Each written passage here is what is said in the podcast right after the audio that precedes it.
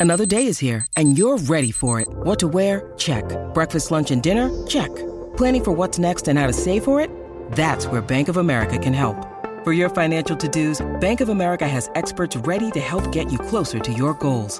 Get started at one of our local financial centers or 24-7 in our mobile banking app. Find a location near you at bankofamerica.com slash talk to us. What would you like the power to do? Mobile banking requires downloading the app and is only available for select devices. Message and data rates may apply. Bank of America and a member FDIC. You know what I want? Not Samson, Greg! Not Samson! Not I want to talk, Sam.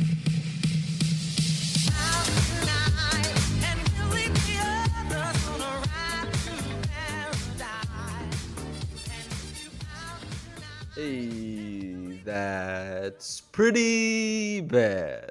But it's not that bad. I mean, the Mavericks are a good team. The Raptors obviously lose this game 136 to 25.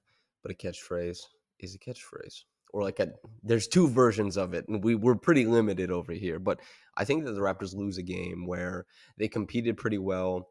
They threw the kitchen sink at Luka and Kyrie defensively and those two it turns out are like some sort of fast acting cleaning agent that's able to you know clean up the sink that's thrown at them or something like that i don't know where the analogy is going or the metaphor but the raptors they play a pretty fun brand of basketball they lose by 11 to the mavericks the mavericks get like one of their better shooting performances from their ancillary guys they get really impressive shot making from Kyrie in this game Kyrie really picked it up as the raptors overloaded on Luka. And Luka, I think, had a great sense of what the Raptors were trying to do to him and probed with a live dribble. Started to get deeper into the paint, had a pretty good sense by the second half of where the Raptors were tagging from, how effective those tags were. And then, especially, I think the, the Mavericks as a whole got a really good sense of what the Raptors were trying to do as far as like stunting towards the ball and stunting towards the middle. You know, Jacob Tarasov says, I think the Raps are playing decent, Dallas just better.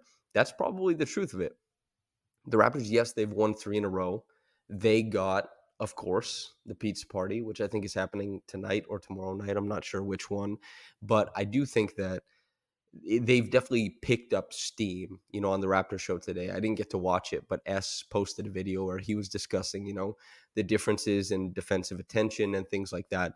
The Raptors definitely have been able to kind of like, I guess, bring up the ante on that side of things. And then on top of that, I think that their offense in the last 17 games, I think they've only had three above average half court offensive performances. The half court offense, as much as I think people, you know, because it's like a new play style, as much as people, I think, like how new things look, the efficacy of the half court offense has actually been quite bad. The thing that's saving it, I think, is you get a lot more of Scottie going downhill you get a lot more of Poeltl playing, which is a big deal, and they're rebounding the hell out of their own misses, which gives them a lot of extra opportunities. I wonder if we've ever seen that before anywhere. So there's some interesting shooting stuff that's been coming along for the Raptors from like Grady. RJ obviously has a good shooting night tonight, like four of six, nine of 16 overall. Scottie, I think 19 points on 22 shots, but overall still a battering ram, still creating offense and creation opportunities. And honestly, this Raptors team, they're finding things. Emmanuel Quickley was awesome tonight 28 points, nine assists. And my favorite thing was that he kept getting deep in the paint with a live dribble. And that is one of my favorite things, is because I've talked about this many times. But Emmanuel Quickley is like he quickly picks up that dribble, gets himself into trouble on his last step. And in this game, especially in the first half, I think we saw a lot of success probing into the middle of the lane, a la a guy who always keeps alive dribble on the other end, Luka Doncic. And he was able to create like scoring opportunities for his teammates.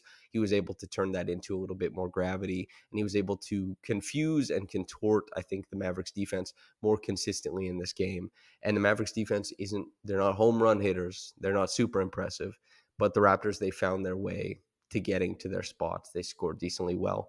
It's just, early on in this game, we see them playing pretty aggressive defense against Luka Doncic. This is kind of what everyone should have been expecting.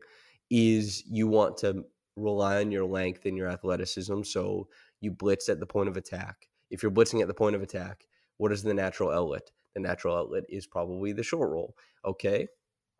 what do you do? You blitz the short roll too. You bring a guy to step up to that rotation so you can be a ball hawk against it. The Raptors go for that. What's open next? The corner. Okay, then you put a guy in a free safety role and you ask him to try and like pressure those passes that Luka's going to try and make over the top. And the Raptors, I think, threw a couple different coverages at the Mavericks early on, which confused a lot of their looks and stopped Luka from getting that downhill momentum.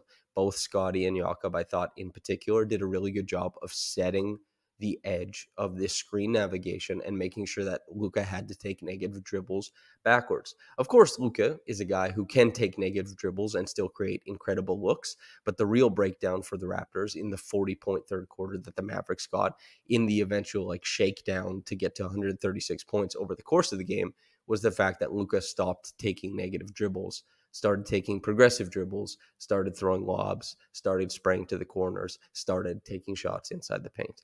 And the Raptors, they were able to keep him at bay for a little while, impressively so. Um, he, you know, I talked about Jakob Poeltl, I talked about Scottie Barnes, but I think RJ also had some really nice possessions defensively on Luka. And honestly, a part of that too is like the Raptors, they couldn't really afford to throw all of their attention at Luka no matter what, because guess who started popping off in this game? Kyrie Irving came alive in the second half, finishes with 29 points, three assists, rarely had to try and play make out of those positions because the Raptors were collapsing on Luka. The ball goes out, or they're like putting so much pressure on Luka with their second side stuff that they're always aware of where he is.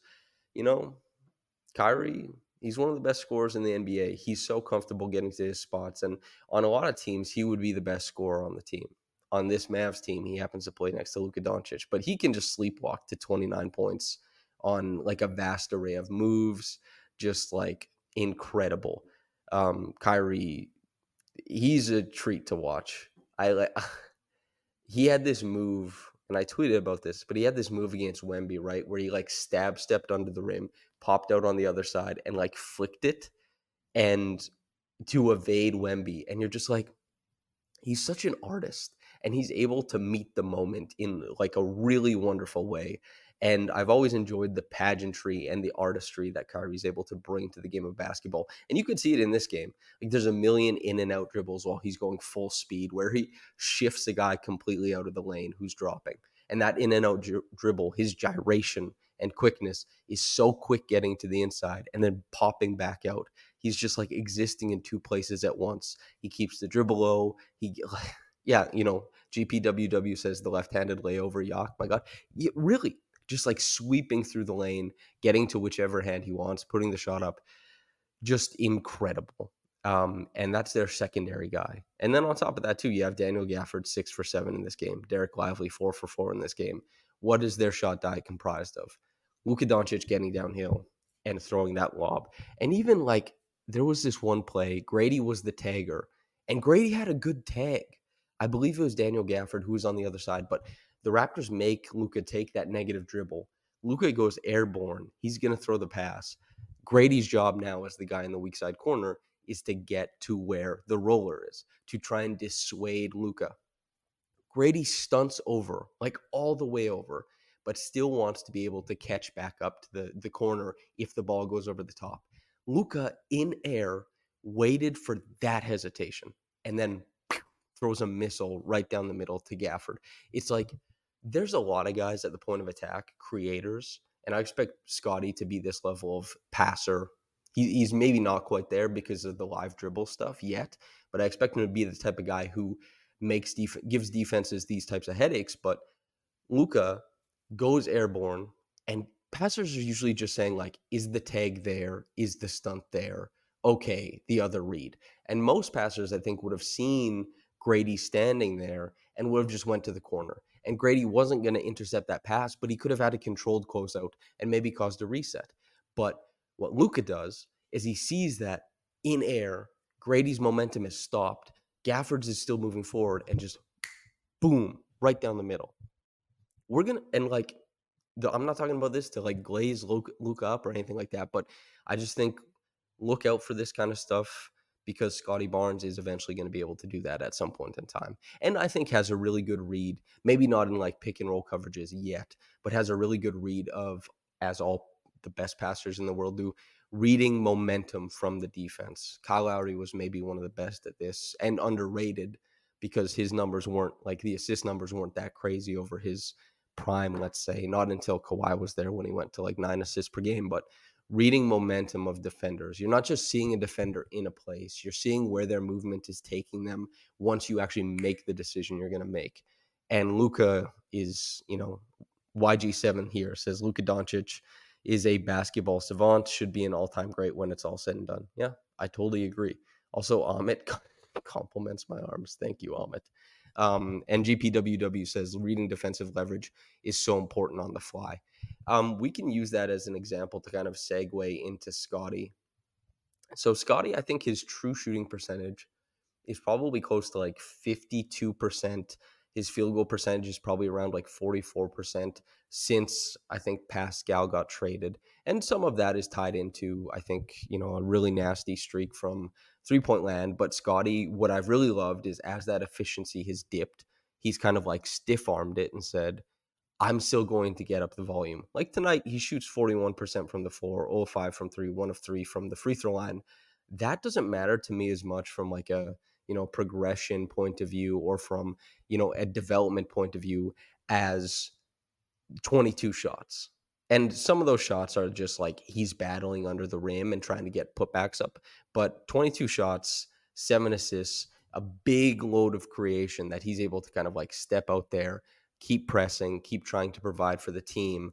It didn't turn out in this game and he did get locked into some like i don't know less than ideal isolations and stuff like that but honestly, the way he's been able to push against primary defenders, the way he's been able to push as the number one guy that other teams are looking to like attack defensively, really impressive. Maintaining volume and like not cratering your efficiency is a hallmark of some of the best players of all time as they made that step up to the next level. Eventually, they reach the point where that efficiency starts creeping back up. I hope that by the end of the season, we see Scottie kind of getting a little bit more into that boat, that group of players. But if that's a next season thing, if that's over the next two seasons thing, that's okay too. But 19 points, you know, 11 boards, five of them offensive, seven assists, three steals, and a couple of them really nice too. You know, there was the double, the blind double on Luka, where Luka's spinning into the lane. The moment he turns his head from Scottie, who was, you know, gapping him in the driving lane, Scottie attacks the dribble, steals it, goes coast to coast, contact dunk, no call. Super impressive defensive play there. And then on top of that, too, I think we're looking at like he's hanging out in the lane and he got a couple of those steals off of Luka, where Luka, Scottie's standing still. He's waiting for Luka, who goes airborne on a lot of these passes, to give the tell where's Luka going to try to go? And then Scottie, you know, coming from that standstill, using his length to occupy these passing lanes, making a lot of those skip passes along the baseline more difficult for Luka, a lot of those like swing passes that he loves a lot more difficult, and just generally being a hawk in the lane. Very impressive. And and Jakob as well, I thought was like really impressive defensively for long portions of this game. He was a minus one tonight. 16 points. I think that his release valve stuff in the middle of four was absolutely pivotal to what the Raptors were trying to do offensively. We've seen a lot of teams switching those actions where Scottie's on ball. We've seen a lot of teams switching not only the on ball stuff, but the off ball stuff. And the Raptors being able to go to Jakob in the middle of the floor as kind of like a connective tissue if they want to get a post entry to Scottie on one of those mismatches that is getting switched is great um, if there's a push switch in the pick and roll where Scottie has an opportunity to like enter into an isolation, back a guy under the rim, and then when he brings that secondary help, Jakob shapes to the ball, gets the ball like eight feet from the rim, is able to hit a pop shot, working off of RJ Barrett, especially too. RJ, 26 points, six assists, one turnover, five rebounds, 56% from the field. Like really, really four of nine from the free throw line, which obviously is not great. Um, he was 44%. Scottie was 33% from the line. Not ideal. But Jakob, I think, was absolutely pivotal in the middle of the floor and has been really impressive over the last however long. I think S had a tweet where he said um, that Jakob was playing all defensive level defense over the past month, which I don't agree with. Not because it, not because Jakob hadn't been good, but like there's only two defensive teams, and centers are really good at defense in the NBA. I don't know if Jakob's been a top two center, but he's been great. He's been very, very impressive on that end. And I think offensively too, I've talked about this, you know, the Claxton, you know, hypothetical Claxton stuff versus the Jakob stuff is like Jakob being a ground bound finisher and a guy who shapes really well to some of the Raptors players, I think does I think it fits a guy like Quickley better. I think it might fit a guy like Scottie better. I think it might fit a guy like RJ better and their proclivities as playmakers. I think it's been really impressive the way he's been able to fit as he's come back, as he's gotten healthy. And the Raptors, I think that this is a team, obviously, they they haven't won four in a row. It stopped at three, it stopped at the pizza party. But we're looking at a team that is starting to like calcify what they think their image is, calcify and solidify what they want to be, how they want to approach these games. And a loss to Dallas doesn't undo any of that. I think the momentum is clear and they they have um you know they have momentum in what they want to do and you can see it's pretty like from game to game the approach is pretty similar and that's the hallmark of a really strong team of course against the the mavericks Luka is a player who dictates you do a lot of different things defensively but what i like is that offensively the raptors have been pretty consistent in their approach and as I said, out of the last 17 games, only three of them, their half court rating has been above average. The offense hasn't been good by the numbers, but you can see some of the things they're succeeding at that have the legs to grow into something more. For example, like in the fourth quarter, Kelly Olynyk's on the floor, Grady Dick is on the floor, Scottie Barnes is on the floor. The the play that they got Grady Dick's 1-3 in this game off of that he made was a split action with Scottie Barnes and Grady we see the Raptors used to run a ton of these tight little split actions on the inside of the paint, and particularly with Jakob on the baseline as a post entry guy for Scottie and Pascal. Why? Because it allows either one of them to slip to the rim or create a seal for a post entry. Scottie Barnes has insane touch on the inside. He's one of the strongest players pound for pound in the NBA. If you give him an opportunity to seal, and he has an insane wingspan, his catch radius for post entry stuff is going to be great. You can do a good job of getting him the ball. Running those split actions for Grady with gravity as a shooter and the fact that Scottie has immense gravity going towards the basket means that you're going to create a lot of these defensive hiccups. The one that Grady hit a three on was the defensive hiccup where both players followed Scottie into the paint. Easy passes made out to Grady. That's a bucket. Scottie, it wasn't necessarily on that play. They ran it five times in a row in the fourth quarter and they gained – different levels of advantages out of it. They didn't necessarily score out of it, but you can see that that's going to be something that is incorporated as the primary action, as a secondary action, and it's kind of like a hub and a safety blanket at any point in the game to be able to get a look. And those are the types of things that like you see it's going to work in the future. You see it work sometimes now, but it's like this is what development is. Inputting new stuff, seeing how the younger players interface with one another, what their synergy looks like, and then working off of that stuff and building this team with like a certain ideal in mind based off of like continuous motion, a lot of cutting, hubs at the elbow, where a lot of teams have started to move offense towards. You know, it's not just the Maverick, or sorry, it's not just the Nuggets, it's not just the Sacramento Kings.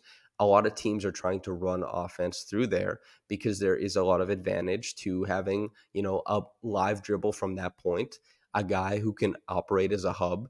And you don't have to waste dribbles if you don't need to. You can have guys darting off of these bigs with gravity who can make great reads over the top or out to the perimeter. And the Raptors are just kind of, you know, getting a taste of what that looks like. And I think it's cool that they're using Scottie as an off ball player in those actions. I'm excited for as it develops and it needs more Quickley to become a little bit more diverse in his off ball stuff so that they can run that with Scottie and IQ. And and I honestly think that especially with Grady with his size and finishing acumen, I think that there's a possibility that you could put Scottie as the trigger man in these actions. And the trigger man isn't just necessarily the passer. If a team overplays the split action, if the guy kind of like sags off of Scottie, there's tons of work and like room for him to create as an offensive hub. Um, but we'd be looking at like IQ and Grady running these split actions together. It could be reminiscent, of course, it won't be the same, but it could be reminiscent of Klay Thompson and Steph Curry and Draymond Green. That that was the play, that was the bread and butter. Everyone said, "Why don't you just run the high pick and roll with Steph Curry and Draymond Green or Steph Curry plus whoever?" And it's like, well, because they like to not have to use dribbles. They like the options it gives for backdoor cuts on the same side when a team is loading up on the split action. And they love the backdoor cuts on the weak side that would happen for Klay Thompson like four times a game when teams overload on Curry or they miscommunicate a top block, all that kind of stuff. Um, the Raptors have possibilities for that stuff going forward. And I'm gone a little bit long on this, but you can see this is like the brainchild. You can see this is where this kind of stuff starts. And this stuff has an endpoint. And the endpoint isn't right now. The endpoint is way into the future and with like a much uh, more effective points per possession on it or points per play. I thought like Kelly was five for 10 in this game, had a, a pick and pop that he hit in the fourth quarter, I believe, or late third quarter. He was like 13 points, two assists, not a not a factor on the glass. But this was a weird glass game because Bruce Brown had eight rebounds, and he he was second on the team in rebounds. And it just seems like when you're looking at a team that's shooting so many threes, when you're having so many guys load up on Luka Doncic, and so many guys are like coming to the ball, you actually don't know exactly how you know rebounds are going to shake out. It's it's a lot of guys sprinting for loose balls, and in this game, that's why you see like Bruce Brown come away with eight of them. Them's the breaks. Um, Coco says I'm still getting used to us not having OG's defense on opposing star players. Have to reset my expectations. Yeah, I guess that that is a pretty good point as mm-hmm. well. That the Raptors they don't. It's a bit different than it has been in years past. But I did like what the Raptors did initially against Luka. I thought that it was effective, and I thought that they did put the pressure on the rest of the Mavericks to like make shots and make reads. And a guy like you know Josh Green in this game, I thought really struggled. And then a guy like PJ Washington in this game, I thought was awesome. Not only as, you know, a three point shooter, obviously finishing five of 10 from downtown, 23 points, seven boards, one assist, three blocks. But we're also seeing a guy like that put up 18 shots. He had eight inside the arc. He wormed his way to the rim a couple times, like Tim Hardaway Jr. It was basically all threes for him. He probably got stuck a little bit in trying to, I don't know, only, go for the jumper. And I think that was kind of evident just based off of decision making out of, you know, after timeout plays or like BLOBs or anything like that. But yeah. Um, Dawson Ned says, not mad at this game. Freaking love this team. Think the handling of the subs was rough though. Hmm.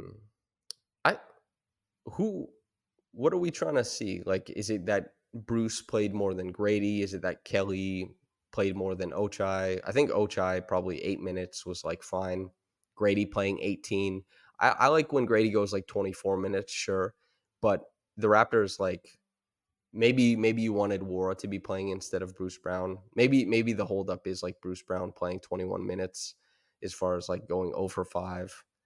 It's tough sell. You know, he did go to the free throw line for five points, but anyway.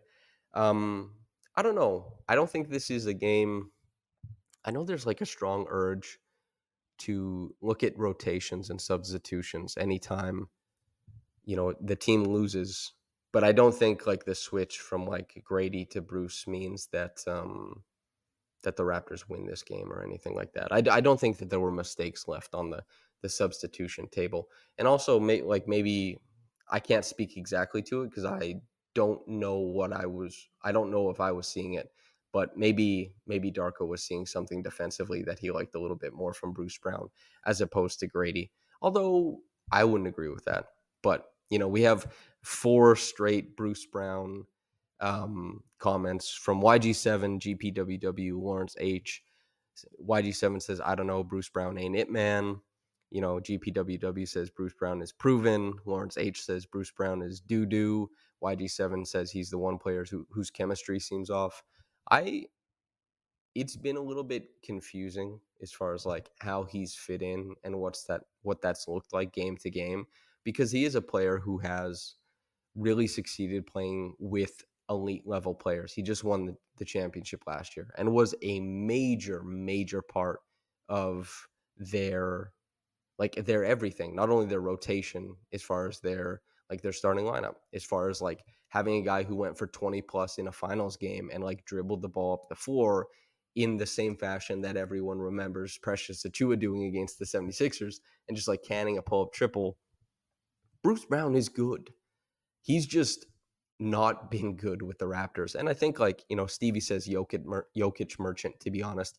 I think that Bruce is a guy who is a multiplicative player. I think that he's a guy who can play off of really like strong other players. And honestly, when we have or when we're when I was first talking to Bruce and asking him about his cutting and all that kind of stuff, he was very humble and he just said like, "No, that's just because I'm working off of fantastic players." And then you look and you say like, "Well, there's Jokic, there's like." You know, is Jamal Murray the type of guy he works off of? No, everything surrounding Jokic, but there's also KD, there's Kyrie, there was James Harden. There's just like a, a glut of Hall of Fame, not even like top 50. We're talking about like top 30 players of all time. Some guys will have a chance at top 10 there. Um, incredible players that he's always been able to play off of. This Raptors team, evidenced again by the fact that the, the half court offense hasn't been impressive in many games at all lately. Even in the winning streak, they were doing it mostly on defense and in transition. And, you know, Caitlin Cooper pointed this out against the Pacers, where the Raptors did have a, you know, an above average half court rating they set the rec well not the they have the season high for points off of cuts in a game 33 against the Pacers. So there's there's some other stuff going on there. And and Bruce was a part of that, of course. But yeah, Bruce it just he hasn't fit in as easily. And I think it's probably related to the fact that this Raptors team doesn't necessarily create extra attention. But like I, I think Bruce probably would have been a really strong player next to Pascal, to be honest with you.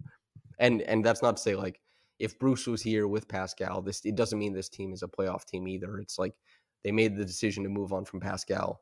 Look how fun the team has been. This is all good stuff, of course, but like Bruce there's not a lot of guys seeing doubles on the Raptors right now. There's not a lot of guys seeing like aggressive coverages against them.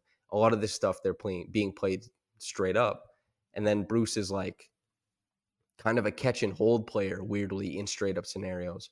Whereas when he's playing with advantage and going downhill and like slipping into space, we see a guy who's like dynamic as a finisher, as a mover, as a passer. And yeah, it's uh it's tough. YG7 says Brown's missed transi- transition layup on that pass from Scottie was a momentum killer for sure. I it was a little bit of a momentum killer, but also that probably that probably didn't like make or break the game, you know. But it definitely it was disheartening I actually missed the layup like that uh, yesterday when I was playing basketball. I, I ran a pick and roll, and then they brought two to the ball. It was going to the sideline. I made a jump pass to my roller, and then when they recovered, I cut back in, and the the guy at the bottom of the defense stepped up. He made a bounce pass to me, and I bricked the layup right at the rim. And they're crazy rims. They're they're nuts. They're like it's it's bad bad infrastructure, like the, the glass and the rims, just not good. But I mean, you brick a layup, you brick a layup. You got to wear that one. Also, I hadn't been to Mexico in a while since I had lived here. Just as an aside, the fact that they don't play with three pointers and pickup, oh my God. I can't stand it. It, it bugs me so much. It's like, why did we put these lines on the floor? Why would you play a game without three pointers? Why? It, it just it irks me so much. It's like this play the game in a fashion so that like what you do can translate to other versions of the game. When will you ever play without three pointers? You won't ever. Why would you do this? It just bugs me.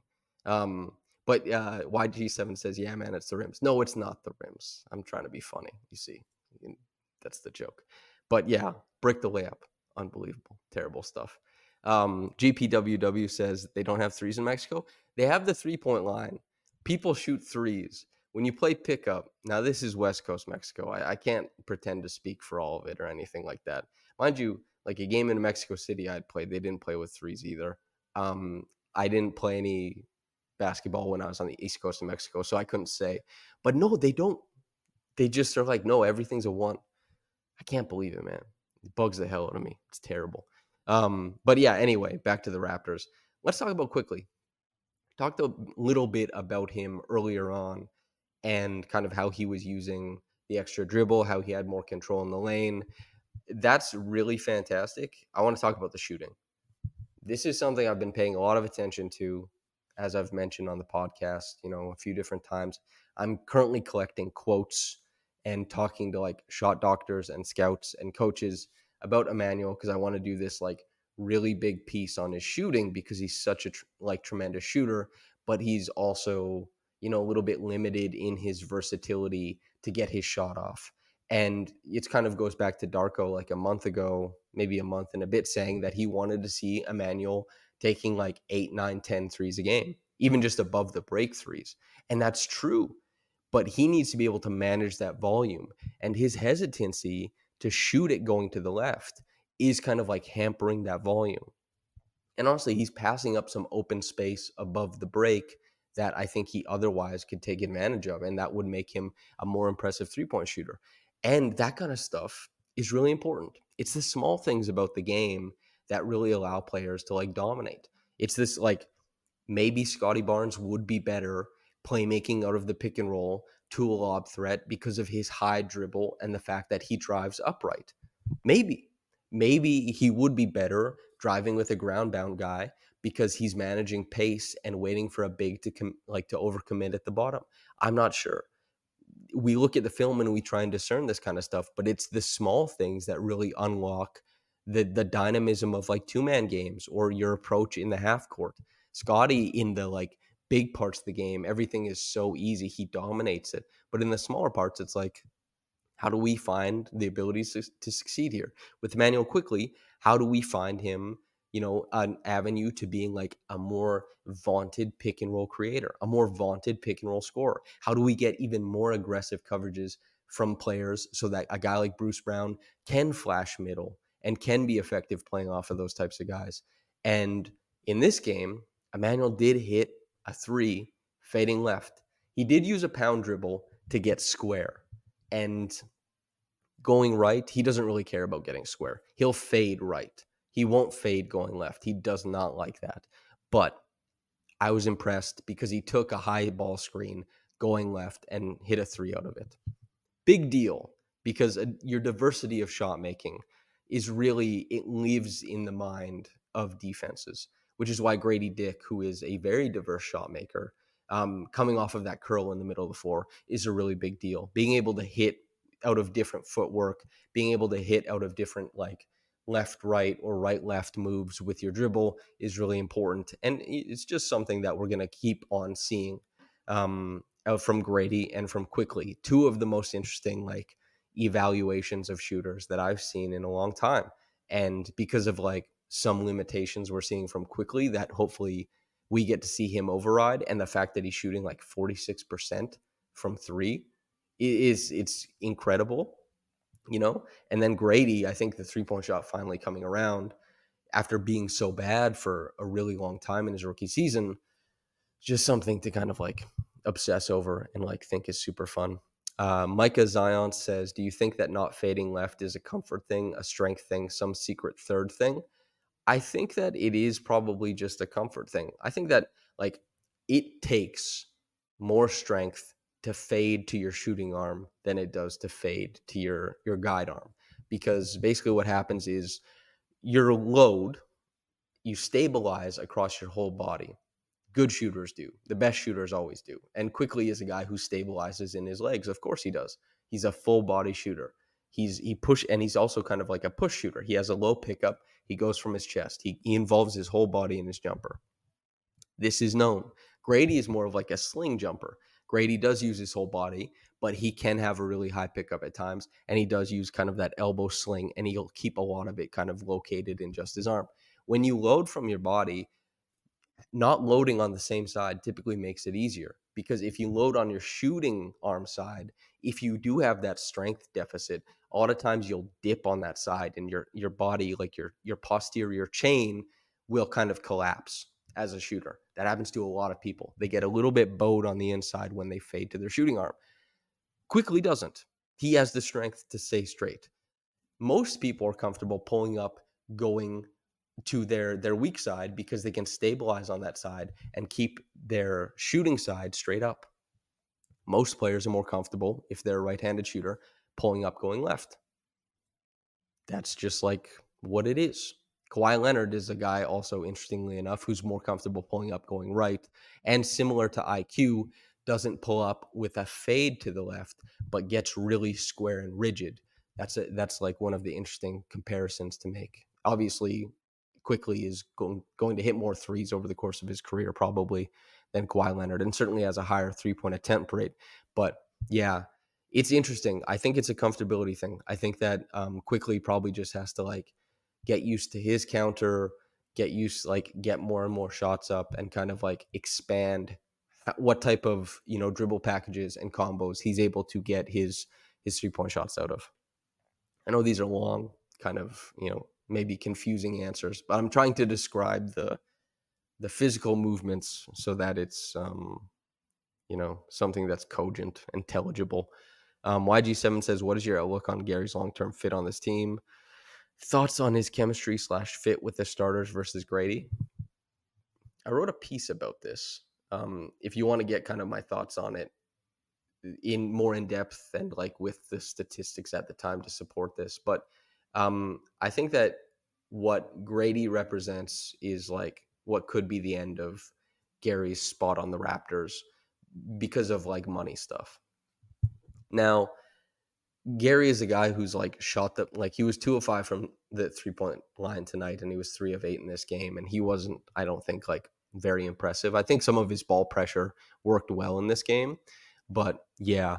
Um, as far as the Grady versus Gary stuff, I mean, Grady is obviously showing enough using the 13th overall pick on him, and the fact that like Gary and the Raptors didn't come to an agreement on an extension is meaningful. The fact that Gary is like, it's pretty clear that on in a very high functioning offense that his role is going to be pared back from where it was on the Raptors or what it used to be, right? And as far as like his fit going into the future, we're talking about a guy who it's probably just going to come down to money. I Gary, whether he's paid like a lot or paid a little, is not going to be the wall that stops Grady's progression into being the starting two guard someday. Like it, like it really, really isn't. And whether it's big money or little money, I think what keeps him on the Raptors probably just like term on the contract. You know, he he's very professional. He's really well liked. He is limited as an offensive decision maker for sure, and he is limited as a defensive player what can help paper over those limitations if it's if he just shoots the hell out of the basketball, which he has.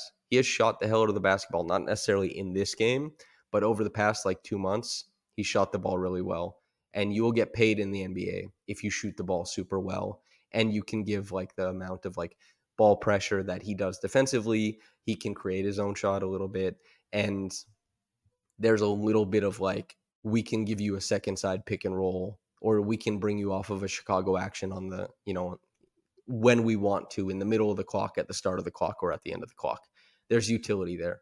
But it with Gary, it just comes down to money. He's not going to stop Grady's ascent to anything. I don't I don't think at all. Um, YG7 says it's just for some reason his production tanks when he comes off the bench. Um, I think that like when I was on the Raptors show last time, Blake had a stat about that, but it's that every player um, shoots three pointers better when they come off when they're in the starting lineup because you play with better players, you have more open shots, and the creation expectation or creation load is not as high on a guy like Gary. Um, Gary, his three point percentage last year was really closely tied to playing with Pascal. His three point percentage this year is probably really closely tied to playing with Scottie Barnes, that kind of stuff. Um, it's it shouldn't be confusing that he plays better as like an ancillary player, a shooter when he plays with the really good players. Um, coming off the bench, he's asked to dribble more. He's asked to like delve into his own limitations and try and overcome them. Whereas with the starters, he can mostly just like shoot the ball, which is a very comfortable position for a guy who shoots the hell out of the ball. Um, Coco says rhythm maybe is better with more minutes too. Um, I don't I don't think it's that to be quite honest with you. I think it's just like the level of threes he shoots. And this is also something you can go look at Gary his stats page on nba.com and you'll see that he's shooting open threes extremely well. and wide open threes extremely well. Anything else has been really, really bad this year. So, who is most likely to get him open and wide open looks? Scottie, RJ, those types of guys. So that's that's all it is. It's it's a correlation that makes sense in my mind. Also, Coco says, "Can we talk about RJ in this game?" Sure. I mean, he shot the hell out of the basketball and 9 of 16 from the field, 4 of 6 from downtown. Obviously, 4 of 9 from the free throw line is not good. He had 6 assists. I thought that he was really tidy in this game.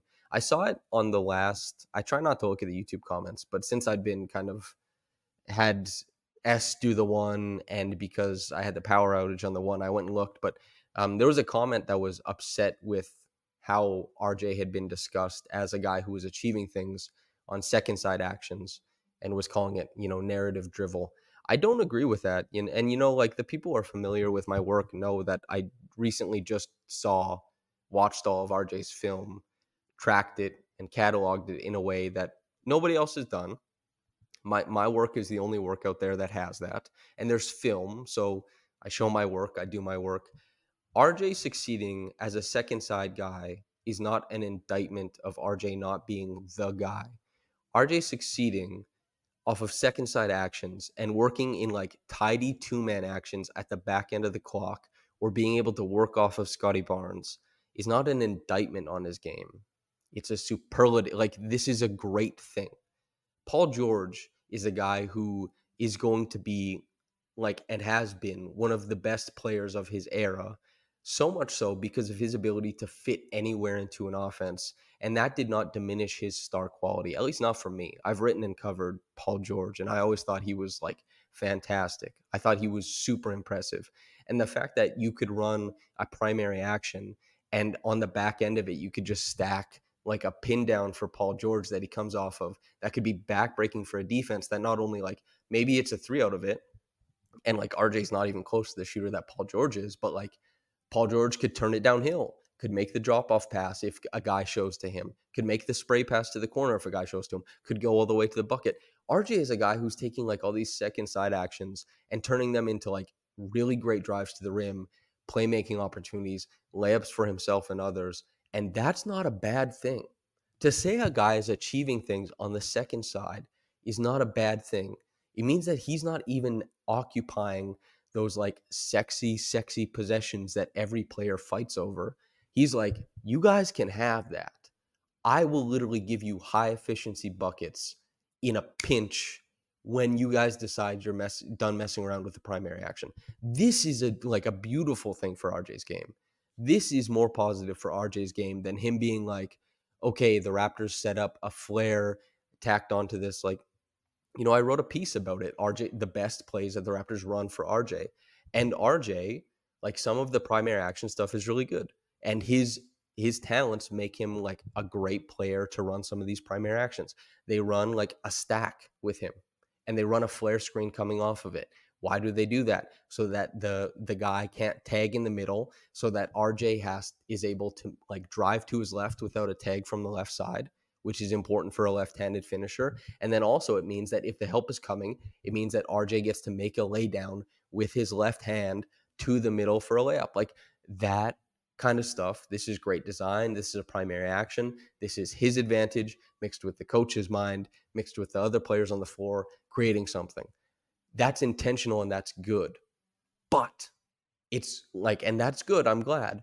But to me, it's way more impressive that RJ just like steps out onto the court and is like, okay, if you guys don't get anything on the primary action, I'm going to be in the corner. And with like 11 seconds on the clock, I'll shoot out of the corner, come get like a, you know, a Chicago action or a Miami.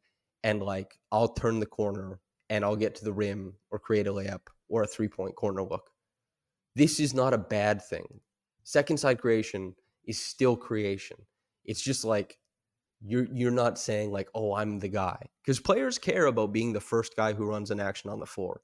And the fact that RJ is just coming out there and like sleepwalking to rim pressure, to creative layups for his teammates, creative layups for himself, and he's touching the ball way less than the other guys on the Raptors, to me is a huge compliment to his game. And he's very impressive to me. I have had extremely glowing coverage of RJ as a Raptor, and this game was no different. Like a lot of it is like interpreting This, this is a thing in the NBA. You can give a lot of players in the NBA like 26 pick and rolls a game, and they're going, a lot of them are going to give you like somewhere between like 0.95 and 0.11 points per possession on that play, something like that. And it's because they're really skilled players, and the skill level in the NBA is really important. And a lot of guys can work out of the pick and roll. Not a lot of those guys can slide in and go for 20 plus every game on like 60 plus percent true shooting like RJ's been able to. That's the impressive thing. To me, that's the more impressive thing. You know, you don't want to give the pick and rolls to guys who go like 0.95 to 0.11. You want to give the pick and rolls to the guys who go like 1.3. Luka Doncic, for example. The fact that RJ can like succeed so heavily in the secondary stuff, huge compliment to his game, and speaks so highly of his approach, speaks so highly of his you know the professionalism and speaks so highly of his game and being able to kind of like plug it in. That stuff's awesome. Um coco i hope that was enough rj but in this game i thought he was that i thought he was quite good and he also gave like there were like five or six possessions where i thought he did pretty well on luka which the defensive acumen hasn't been like a strong suit of his on the raptors it hasn't been really anybody's strong suit over the past like over the past few games it has been but over the past like month of basketball, month and a half, they've really struggled. In this game, they ended up struggling. Um, you know, they're not like world beaters. They won three in a row, but they're going to have their ups and downs still. Um, RJ, good game, impressive game. There's there was a lot of stuff to like in this game, despite them losing by 11. The the Mavs are good, and especially like when you get because this was the whole thing is that they were talking about it before the game Tim Hardaway Jr. is the only guy on the team who scores like more than 10 points per game. And in this game, PJ Washington goes for 23. Gafford has 13. Hardaway has 16, right? And sure, like Dereck Lively has nine, Green has five, Has four, Derrick Jones Jr. has five, sure. But like they got the pop, the secondary pop that they needed, right? And they got the pop from Luka with 30 points, 16 assists, 11 rebounds and they Kyrie went out there and gave you 29. These Mavs are good. Luka had responses to everything that it took him a while on some of the responses.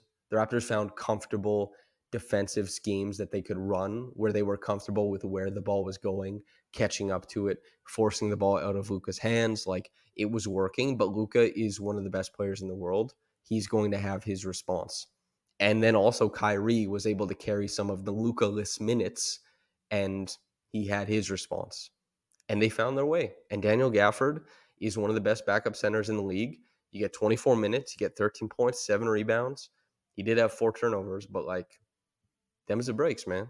These Mavs are a good team. The Raptors, they beat the Pacers slimly. They beat like the just terrible, terrible Brooklyn Nets, hapless, feckless Nets. You know, it's they're not world beaters, but I tell you what they are. And what is very clear, they are competitive, they're fun, they are embracing like a new brand of basketball, and they're doing it like with Grady Dick emerging, with Scottie, you know, kind of taking on all this new volume as the main guy. They're getting like unique performances from a bunch of players game to game. And BBQ, like you can see small improvements game to game. This is all great. This is good. You're not going to win them all. Micah Zion says, thought this game was super encouraging offensively. Felt like we went shot for shot with them, except for one run they had in the third. I think that's mostly true. You know, the Raptors, offensively, well, it's in pieces, right? You know, everyone is craving and is chasing playing the full 48. The Mavs didn't play the full 48, neither did the Raptors. You have drop offs, you have it's a game of runs. It doesn't always work, but you know, we're talking about a team that is getting out there with, you know, ostensibly less talent on the roster than they used to have. And they're still competing at like a similar level to where they were. And they're playing, like, in my mind, like a pretty aesthetically pleasing brand of basketball. I think they're playing like a fun brand of basketball. And, you know, they're probably no longer the number one team coming out of the All Star break at, at three and one, but they've been fun. They've been competitive. And that's what you ask for as a team that has a boatload of draft picks and you're not sure how this season shakes out. You just want to watch good basketball. That's from my point of view, it's a lot more fun to talk about like compelling basketball stuff, the machinations of what's working, so I can explain it to you guys. But also, like as a fan, you don't need someone like me to explain why you know a split action is fun.